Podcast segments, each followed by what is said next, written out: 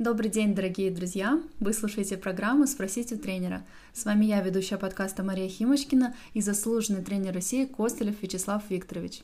Это программа о процессе спортивного ориентирования. Подписывайтесь на нас в разных социальных сетях, все ссылки есть в описании. В этом выпуске Вячеслав Викторович подготовил тренировочную нитку в Измайловском парке. Файл с картой прикреплен к аудиозаписи или вы можете ее скачать с Google диска. Дальше продолжит Вячеслав Викторович. Здравствуйте! Сегодня мы разберем пример тренировочной нитки в парковой зоне. Очень много дорожек и тропинок. Между ними в основном довольно пустой лес с небольшим количеством мелких ориентиров. Рассмотрим виртуозную нитку – я ее так называю, потому что она делает много поворотов и редко тянется длительно в одном направлении. Поэтому ее легко можно завести в любые локально сложные места, которые на дистанции заданного направления ориентировщик обязательно обижал бы. Разберем, какие качества можно тренировать на виртуозной нитке. Для этого вам обязательно нужно открыть карту. В начальной части дистанции на нитке выделено 18 точек, показанных кружками. Но это совсем не КП, а нужные нам для разбора точки и места. Сразу замечу, что при выполнении тренировочной нитки никакие точки и отрезки не выделяются, а на всех участках и по всем местам ориентировщик протягивается ровно и непрерывно. А я выделил эти точки лишь только для объяснений. Однако в начале выполнения можно выставлять такие точки для раскрутки процесса. Главная характеристика любой нитки – это обеспечение непрерывного понимания дальнейшего направления бега. На нитке не должно быть неопределенных участков, когда расплывается конкретность. В парковой местности непрерывность достигается в основном использованием дорог. Но если появляется возможность, то можно и другие ориентиры привлечь. Бег по дорогам вроде бы самый простой в смысле ориентирования. Очень понятно, куда нужно бежать. Но практически всегда требуется в нужном правильном месте вовремя повернуть. Место поворота можно определять примитивно, когда глаза уткнулись в нужную точку. Бежишь-бежишь и увидел. Но при таком пассивном и эпизодическом ориентировании периодически будут случаться казусы. Чтобы правильно определить место схода с дороги, нужно ориентироваться активно и непрерывно протягивать свое понимание предстоящего. Тогда эта ключевая точка будет ощущаться заранее, даже когда она еще не видна. Вот эту способность непрерывно понимать развитие ситуации и помогает тренировать нитка. А частые повороты не позволяют заснуть и выключиться. Итак, начальный отрезок до точки 1. Ну, совсем легко и просто. Можно бежать быстро, ориентироваться и не надо, все равно добегу до отвилки. Многие ориентировщики в такой ситуации не будут напрягать голову, а будут реализовывать физику, которая в начале дистанции бьет ключом. В принципе, можно так бежать. И, скорее всего, получится успешно. Но это будет неправильным началом недальновидно. А правильным началом будет стараться последовательно видеть все ориентиры на этом отрезке. А зачем нужно видеть все ориентиры на таком простом участке? Прежде всего, периодически случаются досадные ошибки в довольно простых ситуациях. Но про это сейчас не будем. А главное в другом. На каждом ориентире включается глазомер – его сразу после старта нужно активировать как можно раньше. так как до старта он был лишь теоретическим, то есть практически спал. И его сейчас нужно включить, активировать и нормировать. К тому же, при таком начале параллельно формируются последовательность и непрерывность, а также постепенно возникает понимание, что и как нарисовано в карте. В противном случае включается и закрепляется грубое поверхностное ориентирование, пассивное и эпизодическое. А нам бы надо тренировать другое, более правильное ориентирование.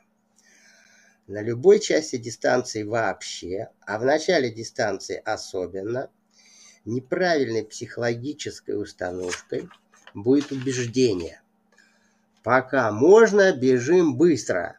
А когда будет надо, включим подробное и точное ориентирование.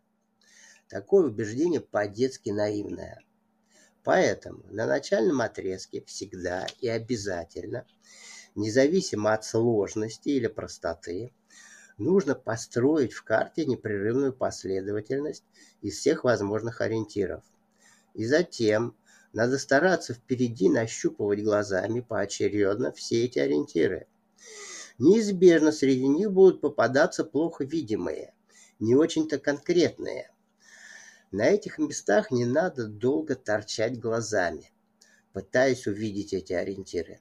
Достаточно ограничиться утверждением места, а именно, вот здесь проходит граница зеленки, вон там должна быть маленькая полянка, Определению этих мест будет помогать глазомер, а также соседние более конкретные и четкие ориентиры. Итак, смотрим в карту, что будет в нашем случае. Сначала справа поле, белый лес, зеленка. Наверное, не все эти ориентиры будут конкретными и четкими. Ничего. Зато мы сразу же, помимо глазомера, включаем несколько процессов. Процесс нащупывания глазами, процессы последовательности и непрерывности. Затем местность уже более конкретна. Слева заросшая поляна, справа поляна, а за ней пересечение дорог. А дальше нет ориентиров. Поэтому глазомерно определяем уже место точки 1, где, будет повор... где будем поворачивать налево. Как надо фиксировать такие дальние места? Смотрим вперед и глазомерно определяем локальное место. Вон за той березой и будет нужное пересечение дорог. Подбегаем ближе, пока реально не увидим пересечения. И если есть погрешность, вносим корректировку в глазомер. Тем самым настраиваем его точность. Точки 2 и 3 полностью глазомерные. Погрешности вполне возможно – но постепенно они будут уменьшаться. Район 4. Зачем нужен такой зигзаг нитки? Вроде бы рациональнее сразу подрезать. На зигзаге мы, пресекая эмоциональную страсть, тренируем понимание ситуации с ее площадной геометрией, а также выполнение последовательности пробегания. Еще раз, на тренировочной виртуозной нитке отсутствуют понятия рационального упрощения. Наоборот, стоит задача выполнять различные сложности, причем на заданной скорости, без торможений и замедлений, в одном ритме, и стараться выполнять полноценно, точно и четко. Для этого все повороты, все моменты изменения ситуации – нужно подготавливать и стараться видеть заранее издалека. Точки 5-6. Скорее всего, полянки будут светиться. Тем не менее, у нас все равно должен работать глазомер. Он будет конкретизировать взгляд, а также будет подстраховывать его. До точки 7 ступенчато-дискретно будет работать глазомер. После поворота в точке 6 в конце поляны видим корчи, а также за ними или уже будем видеть площадку, или же будем конкретно понимать, где она. Потом от площадки глазомерно сразу намечаем две отвилки. Первая слабая, но она ближе. Очень желательно увидеть эту тропу. Но даже если тропа не увиделась, то все равно останется конкретизация места. И это поможет утвердить место второй отвилки. Страховать вторую отвилку будет площадка за ней, а также на всем отрезке будут помогать изгибы тропы. Сейчас остановимся и поподробнее рассмотрим момент с промежуточно исчезающей тропой направо. Зачем она нужна и как ее ощутить? На тренировочной нитке обязательно нужно ее ощутить. На соревнованиях такая отвилка обычно и не нужна – но иногда очень даже может помочь, если критически ослабевает информативность. Такая тропка, как и любые другие ориентиры, увеличивает информативность, усиливает непрерывность и преемственность. А все эти качества мы сейчас как раз и тренируем. Все это важно и нужно. Но это я повторяю прописные истины – про которые говорила раньше. И здесь появляется новый важный принцип. Если ориентировщик тянул нитку непрерывно, последовательно и преемственно, то дополнительного времени на определение видения промежуточной отвилки не будет затрачено, так как начинает работать ритм. Ритм продвижения понимающего взгляда. При непрерывно последовательном ориентировании понимающий взгляд равномерно движется впереди по тропе. Понимающий взгляд не должен скакать от ориентира до ориентира, а должен именно ровно двигаться, синхронно с движением ориентировщика.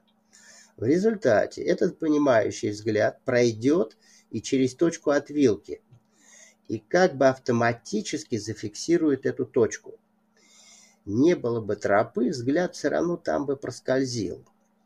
Таким образом, ритм перемалывает сложные места и помогает ощущать плохо заметные ориентиры. Особо следует заметить, что ритм невозможно сделать сознательно и впрямую. Он возникает сам из непрерывного, последовательного и преемственного протягивания понимания. То есть понимание именно тянется, а не прыгает. И тогда ритм начинает ощущаться подсознательно. И он будет поддерживать продвижение понимающего взгляда. Такие ощущения будут только при последовательном пробегании по непрерывной нитке. Но ритм хорошо работает лишь только на коротких отрезках. На длинных он уже будет затухать. То есть нельзя бросать ориентирование и надеяться только на ритм. Его нужно поддерживать текущей определенностью. Продолжим общий раз, разбор и, просмо, и, пос, и рассмотрим район 8. Там сложная развилка. В таких случаях должно работать следующее правило. Если вам из двух, трех и более тропок, нарисованных в карте, нужно понять и определить свою запланированную, надо стараться на местности увидеть все тропки. Тогда, даже если не все увидятся, нужная своя прорежется как бы сама.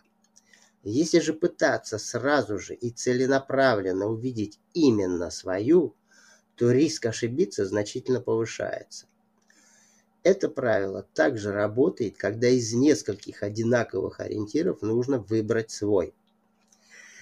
В районе 9 аналогичная ситуация. От точки 10 до точки 11 в карте прямой и очень понятный участок. Кажется, что здесь ну очень все просто, поэтому побегу быстро и легко увижу свою отвилку. Такая позиция наивна и недальновидна. Так нельзя поступать на соревнованиях, и уж тем более на тренировках. На примере этого отрезка, а очень похожая ситуация и на начальном отрезке до точки 1, сделаем очень важное общее утверждение, необходимое для правильного пробегания тренировочной виртуозной нитки. Любую тренировку можно выполнять очень по-разному. Так вот, именно правильное, доскональное выполнение будет приносить максимальный тренировочный эффект, то есть максимальную пользу. Именно для этого планируются и выполняются сложные тренировки. Итак, нитку можно выполнять двумя способами. Первый. Не напрягая свое драгоценное мышление, можно бодро бежать вперед и как-то чувствуя расстояние, просто ждать, когда глаза упрутся в нужную отвилку. Такое выполнение будет простым, легким и быстрым, а часто будет и часто будет получаться успешным, особенно в несложных ситуациях.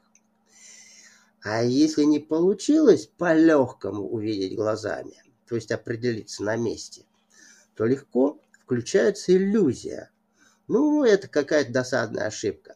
Видимо, плохо смотрел, был невнимателен. В следующий раз буду лучше смотреть. Это наивная позиция. А такой способ бесполезен в смысле эффективности тренировки. Ничего полезного не тренируется. Второй способ. Сначала нужно увидеть в карте и выборочно выделить ближайшие нужные ориентиры. Что такое нужные? В начале дистанции нужно много ориентиров увидеть на местности. Главным образом для активации глазомера. Далее по дистанции нужно выделять только значимые ориентиры, необходимые для обеспечения непрерывности понимания. На этом построен принцип 2 плюс 1, про который много раз говорилось. Итак, выделили в карте нужные ориентиры. Затем глазомерно прогнозируем на местности их место – и потом в этом месте стараемся их увидеть как можно раньше. Иногда это бывает одиночный ориентир, а иногда целая группа ориентиров, то есть ситуация. Такое выполнение нитки будет многоэтапным, сложным. Этапы быстро чередуются, постоянно что-то нужно делать. Сначала будет медленно получаться, ничего страшного. Наработается, освоится, будет быстрее оптимизируются и каждый этап, и суммарная композиционная последовательность. Постепенно за один взгляд, а правильнее это называть за одно восприятие, будет браться больше информации из карты. Информация будет оптимизироваться до конкретно нужной.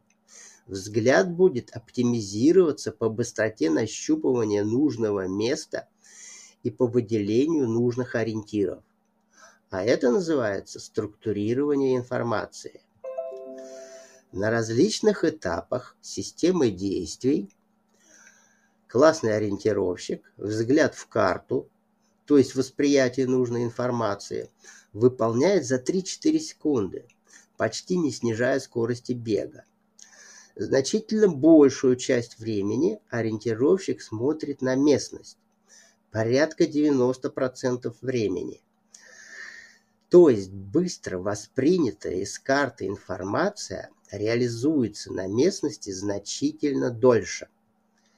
Это и понятно. Картографическая информация о местности сильно сжата и упрощена. Для наработки такого процесса ориентирования проводятся тренировки. И главным образом это нитка. Нитку по дорогам нужно уметь непрерывно тянуть, то есть тянуть свое понимание, чтобы всегда потом четко поворачивать в нужном месте. Правильно и вовремя повернуть в нужном месте – это, конечно, важная задача, которую на некотором начальном этапе формирования мастерства решает непрерывность понимания предстоящей местности. Сначала непрерывность обеспечивается как бы вручную, волевыми усилиями. Довольно скоро это становится нормой жизни. И тогда непрерывное понимание становится основой стремительности. Вернемся к отрезку 10-11. Как нужно на тренировке пробегать такую ситуацию? Сразу видим слева два корня и еще один чуть дальше справа. И понимаем глазами место. Можно сказать, ставим отсечку, где дальше будет тропа направо с корнем. Подбегая к первым корням, уже скорее всего видим тропу вправо или корень около нее. Подбегая к ним, отсекаем глазами место нужной отвилки в точке 11.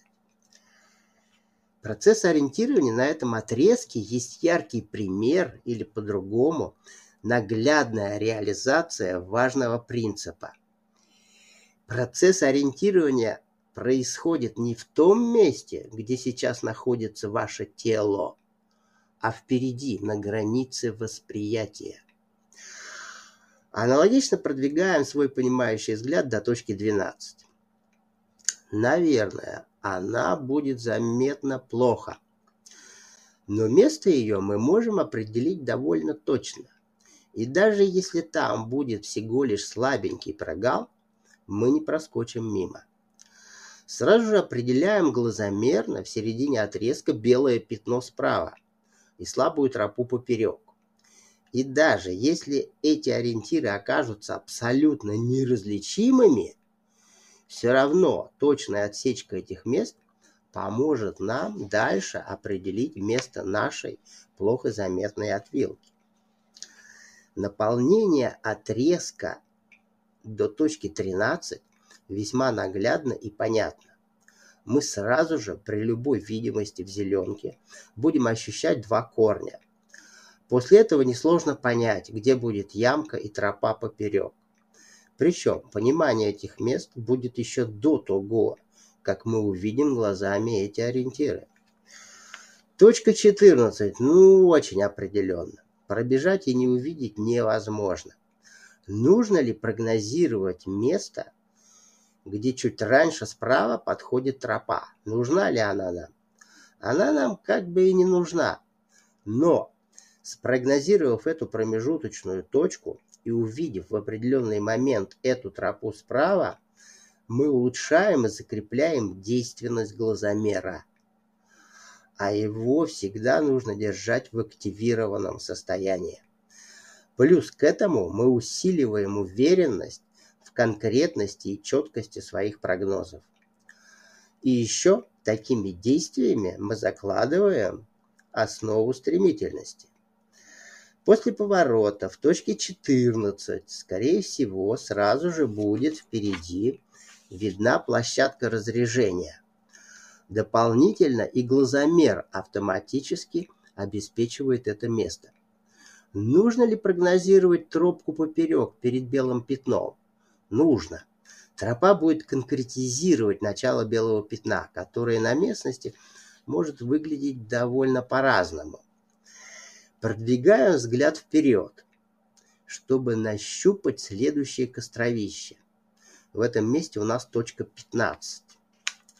Когда по мере подбегания эта развилка становится различимой, нужно предстоящую дальше ситуацию представлять всю целиком, а именно видеть две расходящиеся тропы, понимать место, где будет яма, а также можно, еще не добегая до развилки, сначала понять, а потом боковым зрением зафиксировать отвилку налево, по которой побежим уже после ямы. Точка 16. Точка схода с тропы. Она вроде бы не конкретна, но глазомер определит ее весьма точно. Даже если на местности белое пятно будет смотреться не очень четко. И, к слову, очень важный момент. В карте всегда почти все ориентиры и детали нарисованы, выглядят и читаются конкретно и четко подсознательно рождается иллюзия, что и на местности все они также должны выглядеть конкретно и четко. Продолжим. Точка 17. Сложное место. Скорее всего, поляна неконкретная. И из нее выходит несколько троп. Когда сделали последний поворот и встали лицом к поляне, нужно прежде всего ощутить на местности всю целиком площадную ситуацию и поставить там глазами геометрию всех четырех уходящих из поляны троп. Даже если не все тропы окажутся четкими и конкретными, нам станет понятно, где наша. И тогда мы однозначно побежим к своей тропе. Место 18. Нужно постараться, еще не видя каждую очередную яму, уже понимать глазами ее нахождение, а также, используя преемственность, вместе с предыдущими и близкими соседними ориентирами – Нужно стараться представлять не отдельные самостоятельные ямки, а более протяженный отрезок, то есть увязанную ситуацию. Ну, на этом я закончу рассматривать отдельные точки, отрезки ситуации.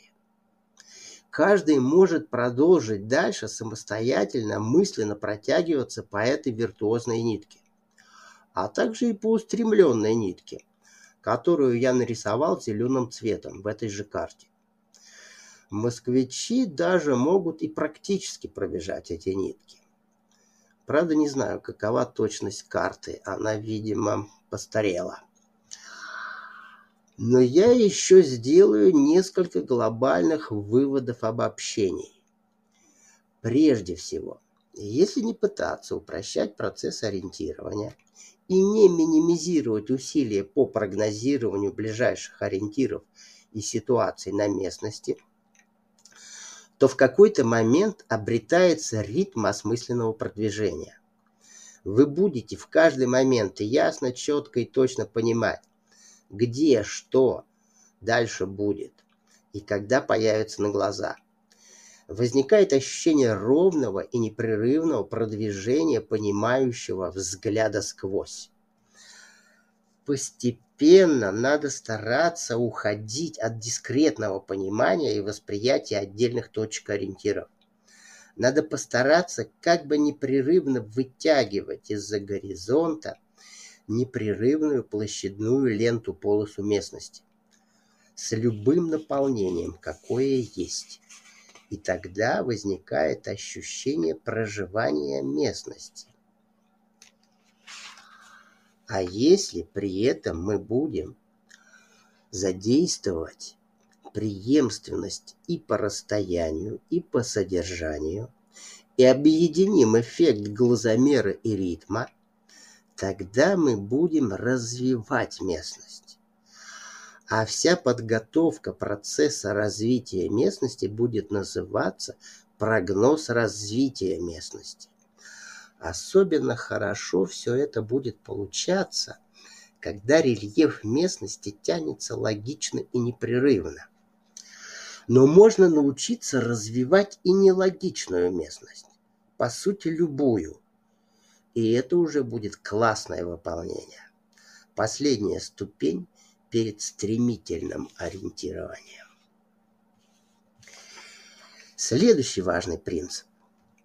Ориентировщик системно, то есть непрерывно и преемственно старается протягивать свое понимание по нитке. По сути, он классно ориентируется, развивает местность. Неизбежно будут попадаться очень понятные и потому кажущиеся простыми отрезки участки. И тогда возникает опасность внутренним призывом. Ну, здесь все просто. Ориентировщик останавливает системный непрерывный процесс ориентирования и автоматически начинает ориентироваться поверхностно и грубо. И сразу же выключаются за ненадобностью все конструктивные качества и способности. В своей тренерской практике мне доводилось, ну, очень много раз слышать от разных ориентировщиков. А здесь, на ровном месте, в очень простой ситуации, я совершил досадную глупую ошибку. почему он совершил глупую ошибку. А он чаще подсознательно, но иногда и вполне сознательно. В некоторых ситуациях включает убеждение. Ну, здесь все просто. И таким образом он переключает свое ориентирование, режим, свое ориентирование в режим поверхностного. Рвутся последовательность, преемственность, полноценное понимание ситуации. И не строится дальше конкретная четкая нитка. И не развивается местность. А зачем напрягаться? Здесь и так сойдет. Напрягаться, в принципе, не надо нигде. Это понятие эмоциональное, тяжелое, а главное, не очень-то конструктивное. Хотя может иметь разные оттенки. Поэтому рекомендую следующее правило. Нельзя в процессе пробегания выделять простые участки. Любое действие, даже вроде бы простое, нужно выполнять правильно в едином ритме. Чтобы не происходило сбоев на ровном месте, нужно исключить из своего лексикона и мышления высокомерную фразу «Ну, это просто». Потому что даже если и не произойдет явного сбоя, нужно понимать, что выключиться можно легко и быстро – включаться, возможно, что придется долго и сложно. Как же не допустить? Нужно построить и наработать принцип. Все, что происходит на дистанции, я не должен разделить, разделять на простое и сложное. Я должен на каждом отрезке участке все выполнять наилучшим образом было бы очень полезно ощутить, понять и закрепить такое состояние.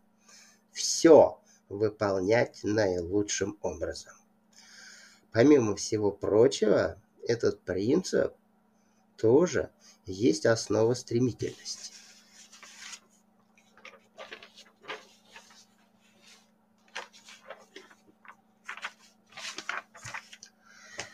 И в конце несколько организационных моментов. Важно заметить, что в зависимости от этапа тренировочного процесса, учитывая текущее мастерство ориентировщика, можно ставить ему разные задачи. Можно ставить узкие задачи и тренировать, нарабатывать отдельные моменты процесса ориентирования. Какие именно? Выделение и в карте и на местности отдельных нужных для нитки ориентиров. Выделение, понимание и использование более сложных площадных ситуаций можно учиться структурировать хаос наполнения в карте. Это умение очень требовалось неделю назад участникам чемпионата мира в Швейцарии. Нужно учиться прогнозировать на местности пока еще невидимые ориентиры, которые вот-вот должны появиться. Нужно учиться ощущать именно изменение местности. Для этого должна работать преемственность. Только на непрерывной нитке можно тренировать развитие местности. Помимо этих базовых задач, можно придумывать индивидуальные задачи, когда у ориентировщика что-то в процессе ориентирования плохо получается. А также можно варьировать уровнем сложности нитки в зависимости от текущего мастерства ориентировщика, от его текущих задач. То есть будут бесполезны простые для него нитки. Но излишне повышенная сложность тоже не полезна. Тогда ориентировщик либо встанет, либо побежит на халяву. В связи с последним следует заметить, что в начале любого освоения на скорость бега вообще не надо обращать внимания. Главное – качество выполнения а уже по мере освоения любого сложного выполнения постепенно, а лучше порционно, следует увеличивать скорость бега. И тогда задачей тренировки становится успевать все делать, не минимизируя содержание выполнения. Но нужно стараться оптимизировать само выполнение, а именно более целенаправленно смотреть в карту, а также заодно восприятие, брать больше разной информации и правильно ее потом использовать. У каждого ориентировщика развитие мастерства идет своим чередом. Анализируя каждую тренировку, нужно акцентировать и конкретизировать задачи на следующую тренировку. И тогда будут рождаться очень даже необычные задачи. Очень сложно будет получаться перенос умений с тренировочной нитки на соревновательную так как на соревнованиях сильно повышается уровень общей эмоциональности, что задавливает конструктивность. Поэтому на соревнованиях не сразу будет получаться то, что вроде бы наработано уже на тренировках. Процесс этот непростой и не быстрый. Обязательно новое нужно опробовать на тренировочных соревнованиях после чего анализировать, делать выводы, вносить коррекции и опять опробовать. А в заключение всем желаю конструктивных ниток и на тренировках, и на соревнованиях, и классного их выполнения. Спасибо, Вячеслав Викторович, спасибо нашим слушателям. Пишите ваши вопросы, комментарии. Мы все обсудим в нашем подкасте или ответим в письменной форме. Подписывайтесь на нас в социальных сетях, чтобы ничего не пропустить. Это была программа «Спросить у тренера». До новых встреч!